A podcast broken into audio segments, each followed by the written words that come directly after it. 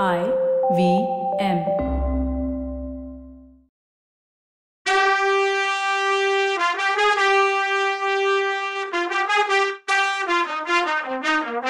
வணக்கங்க. நான் கவிதா பேசுறேன். Welcome to Kathai podcast Ponniyin Selvan. இது எபிசோட் நம்பர் இருநூத்தி இருபத்தி நாலு. சைனா வியாபாரிங்க மாதிரி வேஷம் போட்டுக்கிட்டு வந்த வியாபாரிங்க வேஷம் கலைஞ்சிடுச்சு. அங்க நின்னது சாட்சாத் பொன்னியின் செல்வரும் நம்ம வல்லவனும் தான். மூணு பொண்ணுங்களும் அவங்கள பார்த்து சிரிச்சாங்க. சிரிச்சு சிரிச்சு வயிறு வலிச்சுது அவங்களுக்கு. செம்பியன் மாதேவி மேல் மாடத்துக்கு வந்தப்புறம் அவங்க கிட்ட வேற ஒரு தடவை சொல்லி சிரிச்சாங்க. அம்மா இவங்கள கோயிலுக்கு பக்கத்துல பார்த்தப்போவே எனக்கு சந்தேகம் வந்துடுச்சு. அதனாலதான் தைரியமா இவங்கள அரண்மனைக்கு வர சொன்னேன்னு சொன்னா பூங்குழலி. மதுராந்தக தேவரும் ஆமா எனக்கும் என் நண்பனு தெரிஞ்சிடுச்சு. அதனாலதான் இவங்கள விட்டுட்டு நான் பூஜை பண்ண போனேன்னாரு. அப்ப குந்தவை வானதி நீயும் நானும் தான் புருஷங்களோட கள்ளத்தனத்தை கண்டுபிடிக்க முடியாத அசடுங்க போல இருக்குன்னா. இவங்க எதுக்காக இந்த மாதிரி வேஷம் போட்டுக்கிட்டு வந்து நம்மளை ஏமாத்த பார்த்தாங்க? அதை கேளுங்கக்கான்னு சொன்னா வானதி. இதுல என்ன கேக்குறதுக்கு இருக்கு வானதி? என் தம்பி இப்படி எல்லாம் வேஷம் போட தெரிஞ்சவனே கிடையாது. சகவாச தோஷம்தான் போல. இப்படி வேஷம் போடவும் பொய் சொல்லவும் கத்துட்டு இருக்கான்னு சொன்னான். அப்போ பொன்னியின் செல்வர் தேவி இந்த விஷயத்துக்கு வந்தியத்தேவர் மேல பழி சொல்ல வேணாம். சைனா வியாபாரிங்க மாதிரி வேஷம் போட யோசனை சொன்னவன் நான் தான்னாரு அதான் சொல்றேன் தம்பி இந்த மாதிரி யோசனை உனக்கு தோணுனதுக்கு காரணமே சகவாச தோஷம்தான்னு சொல்றேன். போனா போகுது இந்த மாதிரி பொய் வேஷம்லாம் இனி போடாதன்னா குந்தவை. அக்கா திருவள்ளுவர் உண்மையோட பெருமைய எவ்வளோ அழகா சொல்லியிருக்கார்.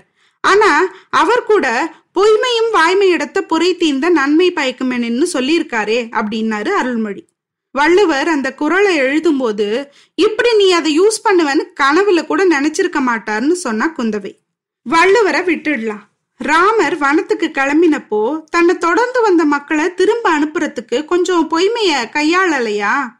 ஜனங்க தூங்கும் போது எந்திரிச்சு ரதத்தை அயோத்தி பக்கம் கொஞ்ச நேரம் கொண்டு போயிட்டு அப்புறம் கங்கையை நோக்கி விடுங்கன்னு சுமத்திரர்கிட்ட சொல்லலையான்னு கேட்டாரு அருள்மொழி. தம்பி எல்லா காரியத்திலையும் நீ ராமனை பின்பற்றினா எனக்கு சந்தோஷம்தான் அப்படின்னு ஒரு இக்கு வச்சுட்டு போகட்டும் நீங்க இந்த பொய் வேஷம் போட்டதுனால புரை தீர்ந்த நன்மை என்ன? உண்டாச்சு? அத சொல்லுன்னா. நாங்க இன்னார்தான் வெளியே தெரியாம குடிமக்கள் கூட்டத்துல பூந்து அங்க இங்கேயும் அலைஞ்சு அவங்களோட நிஜமான நிலைமை என்னன்னு தெரிஞ்சுக்க முடிஞ்சதுன்னு சொன்னாரு அவர். குந்தவை கொஞ்சம் ஆர்வமா மக்கள் மனக்கருத்தை பத்தி என்ன தெரிஞ்சுக்கிட்ட தம்பின்னு கேட்டா? எத்தனையோ தெரிஞ்சுக்கிட்டேன். அக்கா முக்கியமா இந்த சோழ நாடு பராந்தக சக்கரவர்த்தியோட காலத்துல இருந்த மாதிரி மகோன்னதமான நிலைக்கு கொண்டு வரணும்னு மக்கள் நினைக்கிறாங்கன்னு தெரிஞ்சுக்கிட்டேன். கொஞ்சம் முன்னால நானும் என் நண்பரும் சைனா வியாபாரிங்க மாதிரி வேஷம் போட்டுக்கிட்டு இருந்தோம்ல. வேஷம் பொய்யா இருந்தாலும் நாங்க சொன்னதெல்லாம் நிஜம். உங்க ரெண்டு பேரையும் ரோட்ல மீட் பண்ணிட்டு தஞ்சாவூருக்கு போனோம்ல.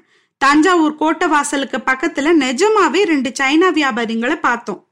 அவங்க கிட்ட விலை கொடுத்து இந்த பட்டு மூட்டைங்களை வாங்கிக்கிட்டோம். அவங்கள மாதிரி வேஷம் போட்டுக்கிட்டு திரும்பி வந்தோம்.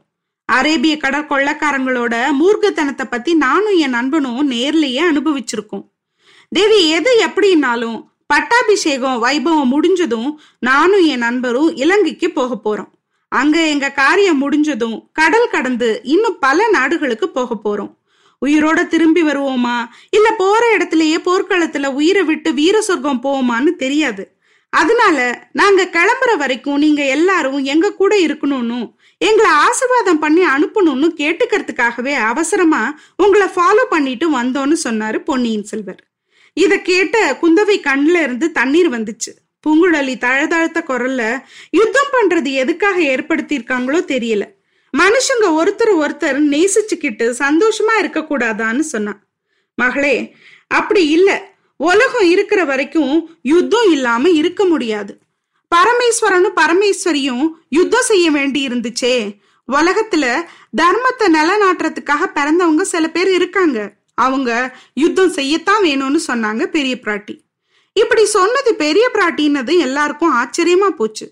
மதுராந்தகத்தேவர் தன்னோட அம்மாவை பார்த்து அம்மா இந்த உலகத்துல யுத்த பைத்தியம் பிடிச்ச அலையிறவங்க எத்தனையோ பேர் இருக்காங்க. போர் செய்யாத நாளெல்லாம் வெறும் நாளாவே அவங்களுக்கு தோணுது. அந்த கூட்டத்தை சேர்ந்தவர் தான் என் நண்பர் வந்தியத்தேவரும் என் தம்பி பொன்னியின் செல்வனும். நீங்களோ கடவுளை பத்தி பேசாத நாளெல்லாம் பிறவா நாளேன்னு நினைக்கிறவர் தானே. நீங்களும் போர்த்தள்ளில சப்போர்ட் பண்ணி பேசுறது எனக்கு ரொம்ப ஆச்சரியமா இருக்கு. அதுக்கு என்ன காரணம்னு கேட்டாரு. அப்போ செம்பியன் மாதேவி தம்பி வேற யார் போற பத்தி இழிவா பேசினாலும் நீ பேசக்கூடாது. பூங்குழலியும் பேசக்கூடாது. வல்லத்து அரசர் போர்லயும் வல்லவரா இருக்கிறதுனால தானே இன்னைக்கு நீ உயிரோட இருந்து கடவுளை துதிச்சு உள்ள உருகிற மாதிரி பாடுறேன்னு சொன்னாங்க பெரிய பிராட்டி. அம்மா நான் உங்க அருமை பையன் உயிரை காப்பாத்தினது இருக்கட்டும். அவரும் அவரை கைப்பிடிச்ச மருமகளும் என் உயிரை காப்பாத்தினத நான் மறக்கவே முடியாது. பூங்குழலி அம்மையோட போர்க்குணம் தானே? நான் உயிரோட இருக்கிறதுக்கு காரணமா இருக்குன்னு சொன்னா வல்லவன். உடனே மதுராந்தகர் பரமேஸ்வரனும் துர்கா பரமேஸ்வரியும் நம்ம எல்லாரையும் காப்பாத்துறாங்க. அவங்க கருணை இல்லைன்னா நாம ஒருத்தர் ஒருத்தர் காப்பாத்துறது ஏது? அப்படின்னு சொன்னாரு. குழந்தை கருணையே உருவமான சிவபெருமானும் பல தடவை போர் செய்ய நேர்ந்துச்சு. அன்பு அருளும் சாந்தமும் உருக்கொண்ட ஜெகன் மாதாவான துர்கா பரமேஸ்வரியும் யுத்தம் செய்யறது அவசியமாயிடுச்சு.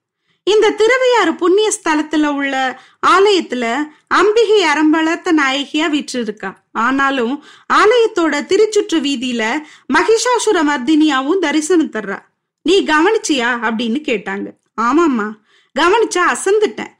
அண்ட சராசரங்களை ஈன்றெடுத்து காக்குற அன்னை ஒரு எரும மாட்டோட தலை மேல எதுக்கு நின்னு காட்சி அளிக்கிறான்னு நினைச்சு அதிசயிச்சு போயிட்டேன்னாரு.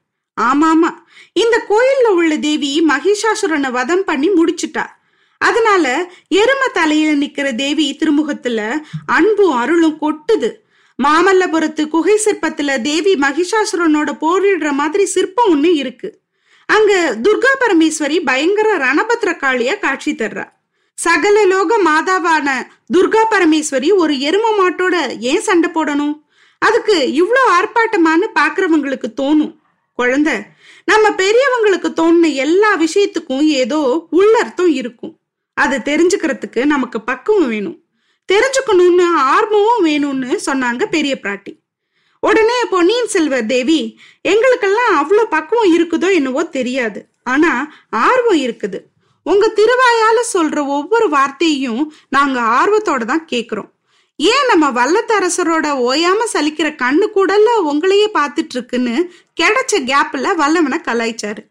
இதை கேட்டுதான் அங்க எல்லாரும் சிரிச்சாங்க. வல்லவன் அடிக்கடி இளைய பிராட்டி முகத்தையே பார்த்துட்டு இருந்ததை தான் அருள்மொழிவர்மர் சொல்றாருன்னு தெரிஞ்சுதான் பொண்ணுங்க எல்லாரும் சிரிச்சாங்க. ஆர்வமா கேக்குறதுனால சொல்றேன். நமது புராணத்துல வருமே தேவாசுர யுத்தம் அப்புறம் திருமால் அவதாரம் எடுத்து ராட்சசங்களோட சண்டை போட்டது பத்தி சொல்லியிருக்காங்க. உலகம் ஆரம்பிச்ச நாள்ல இருந்து தேவ சக்தி அசுர சக்தியோட சண்டை போட்டுக்கிட்டு தான் இருக்காங்க.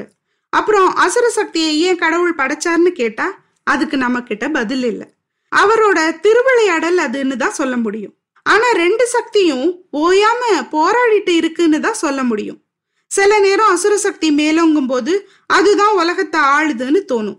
சூரபத்மனும் இரணியனும் ராவணனும் எத்தனை பல்லாயிரம் வருஷம் ஆண்டாங்க? ஆனாலும் அவங்களுக்கு எல்லாம் ஒரு நொடி பொழுதுல முடிவு வந்துடுச்சுன்னு சொன்னாங்க பெரிய பிராட்டி. ஆமாமா தேவர்களை எல்லாம் அடிமையாக்கி தனக்கு வேலை பார்க்க வச்ச ராவணனுக்கு முடிவு வந்தப்போ ரெண்டு மனுஷர்களும் சில வானரங்களும் சேர்ந்து அவனை குலத்தோட நாசம் பண்ணலையான்னு கேட்டாரு மதுராந்தகர். அதனால அசுரர்கள் ஜெயிக்கிறத பார்த்து மனுஷங்க சோர்ந்துடக்கூடாது. தெய்வ சக்திங்க முடிவுல வெற்றி அடையும்னு நம்பி சத்தியத்திலையும் தர்மத்திலையும் நின்னு போராடணும். அப்படி போராடுறவங்களுக்கு தெய்வமும் நிச்சயம் துணை செய்யும்னு அவங்களுக்கு சொன்னாங்க பெரிய பிராட்டி. இந்த அறிவுரையை அவங்களுக்கு சொல்றதை விட நமக்கு சொன்னதாவே நான் எடுத்துக்கிறேன். இந்த மாதிரி ஒரு சுச்சுவேஷன் கொரோனாங்கிற ராட்சசன் நம்மளை வெற்றி கொள்ளும் போது நம்ம மனசு சோர்ந்துடாம அதை சமாளிக்க என்ன செய்யலாம்? என்னென்ன ப்ரிகாஷன்ஸ் எடுத்துக்கலாம்? எப்படி அதை தவிர்த்து அதை எதிர்த்து நின்று போராடலாம்னு பார்க்கணுமே தவிர மனசு ஒடிஞ்சு போய் உட்கார்ந்துடக்கூடாது. இதை எழுதி எழுபது வருஷமாச்சு. பட் இன்னைக்கு சுச்சுவேஷன் நம்ம ரிலேட் பண்ணிக்க கூடிய எத்தனையோ விஷயங்களை பொன்னியின் செல்வன் நமக்கு சொல்லுது. அதனாலதான் இது ஒரு காவியம்னு நம்ம கொண்டாடுறோம். சரி நம்ம பூங்குழலி உடனே அம்மா மகிஷாசுரனை பத்தி சொல்ல வந்தீங்கன்னு ஞாபகப்படுத்தினான். ஆமாம்மா நல்லது சொன்னேன். அசுர சக்தியில ரெண்டு வகை இருக்கு. ஒன்னு மௌடீகம் இன்னொன்னு மதிநுட்பம். மௌடீக அசுர சக்தியை தான் நம்ம பெரியவங்க மகிஷாசுரனா உருவகப்படுத்தினாங்க. காட்டெருமை வெறி வந்து தறிக்கெட்டு ஓடுறத பாத்திருக்கீங்களா அது எதிர்பட்ட எல்லாத்தையும் சின்ன பின்னமாக்கிடும்.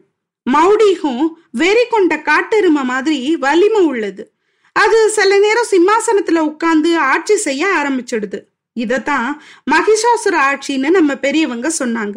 அவன் மகிஷாசுரன் தேவலோக சிம்மாசனத்துல உட்கார்ந்து ஆட்சி செஞ்சப்போ மூணு லோகமும் அல்லோல கல்லோல பட்டுச்சு. அறிவே தேவையில்லைன்னு சொல்லிட்டான். அதனால புத்தகங்கள் அறிவு கலைகள் இசை சிற்பம் சித்திரம் கோயில் கோபுரம் ஒன்னும் வேணாம். எல்லாத்தையும் அழிச்சு போடுங்கன்னு சொல்லிட்டான். தேவர்கள் முனிவர்கள் மனுஷங்க எல்லாரும் நடு நடுங்கி போயிட்டாங்க. அவங்கள பல பேரு மகிஷாசுரனுக்கு அடிபணிஞ்சு அவனோட ஆட்சியை ஒத்துக்கிட்டாங்க. இதனால அவனோட திமிரும் முரட்டுத்தனமும் இன்னும் அதிகமாயிடுச்சு. மகிஷாசுரனோட கொடுமை தாங்க முடியாம மூணு உலகத்திலயும் உள்ள மக்கள் கதறினாங்க. துர்கா பரமேஸ்வரி கண்ணு திறந்தா. மகாகாளி உருவம் எடுத்து மகிஷாசுரனை வதம் பண்ணான். மௌடிக சக்திய தெய்வ சக்தி ஜெயிச்சுது. மூணு உலகமும் அந்த சக்தியோட அடிமையிலிருந்து விடுதலை பெற்றுச்சு. தேவர்களும் முனிவர்களும் மனுஷங்களும் கூட பெருமூச்சு விட்டு துர்கா பரமேஸ்வரிய வாழ்த்தி வணங்குனாங்க. குழந்தைங்களா இப்ப கூட மௌடிக சக்தி இல்லாம போகல. இந்த பாரத கண்டத்திலேயே வடமேற்கு திசையில அந்த பக்கம் அது மாதிரி மௌடிக சக்திகள் சில முளைச்சிருக்குன்னு தெரியுது. அவங்க மூர்காவேசத்தோட போர் பண்ணி நகரங்களை சூறையாடி ஒண்ணு பண்ணாத அப்பாவி மக்களை கொன்னு கோயில்களையும் விக்கிரகங்களையும் உடைச்சு தகர்த்து தரைமட்டமாக்குறாங்களாம். அவங்கள தடுத்து நிறுத்தக்கூடிய அளவு திறமையுள்ள பெரிய சக்கரவர்த்திங்க யாரும் வடநாட்டுல இப்போ இல்லையாம். இந்த தெய்வ தமிழ்நாட்டுக்கு அந்த மாதிரி கதி வராம இருக்கட்டும். அந்த மாதிரி ஒரு நிலைமை வந்துச்சுன்னா வீர மரக்குலத்துல பிறந்த நீங்க அந்த அசுர சக்திகளை எதிர்த்து போராட ரெடியா இருக்கணும்ல அப்படின்னு சொன்னாங்க. கட்டாயமா தயாரா இருப்போம்மா. இன்னொரு வகை அசுர சக்தியை பத்தி சொல்லுங்க தாயேன்னு கேட்டா வந்தியத்தேவன். செம்பியன் மாதேவி சொல்ல ஆரம்பிச்சாங்க. இன்னொரு வகை அசுரர்கள் புத்திசாலிங்க. அந்த அறிவை கெட்ட விஷயத்துக்கு மட்டுமே பயன்படுத்துவாங்க. அவங்க தவம் பண்ணி வரம் வாங்கி அதையும் துஷ்ட காரியங்களுக்கு பயன்படுத்துவாங்க. திரிபுரர்கள் என்ன செஞ்சாங்க? ஒவ்வொருத்தரும் ஒரு உலகத்தையே உண்டாக்கிக்கிட்டாங்க. வானத்துல பறந்து போய் நாடு நகரங்கள் மேல இறங்கி நிர்மூலமாக்குனாங்க. சூரபத்மன் எத்தனை தடவை அவன் தலைய மத்தவங்க வெட்டினாலும் புதுசா தலை முளைக்கிற வரத்தை வாங்கியிருந்தான். ராவணன் இந்திரஜித் மாதிரி அசுரர்கள் வானத்துல மேகங்களை மறைஞ்சுக்கிட்டு கீழே உள்ளவங்க மேல அஸ்திரங்களா எஞ்சாங்க. இவ்வளவு சூழ்ச்சி திறமை உள்ள அசுர சக்திகளையே முயலகன்னு அசுரனா நம்ம பெரியவங்க உருவப்படுத்தி இருக்காங்க கடவுள் ஆனந்த நடனம் ஆடும்போது தன்னோட காலடியில அடக்கி வச்சிருக்க முயலகன் மேலையும் ஞாபகம் வச்சிருக்காரு. கொஞ்சம் கவனக்குறைவா விட்டா கூட முயலகன் கிளம்பிடுவான். சுஷ்டியோட ஆரம்ப காலத்துல இருந்து அசுர சக்திகளோட தெய்வீக சக்தி போராடிட்டு இருக்குன்றதையே முயலகன் நமக்கு உணர்த்துறான். அதனால என் குழந்தைங்களா யுத்தமே வேணான்னு நாம எப்படி சொல்றதுன்னு கேட்டாங்க செம்பியன் மாதேவி. இன்னும் என்ன சொல்றாங்கன்னு அடுத்த எபிசோட்ல பார்க்கலாம். அது வரைக்கும் நன்றி வணக்கம்.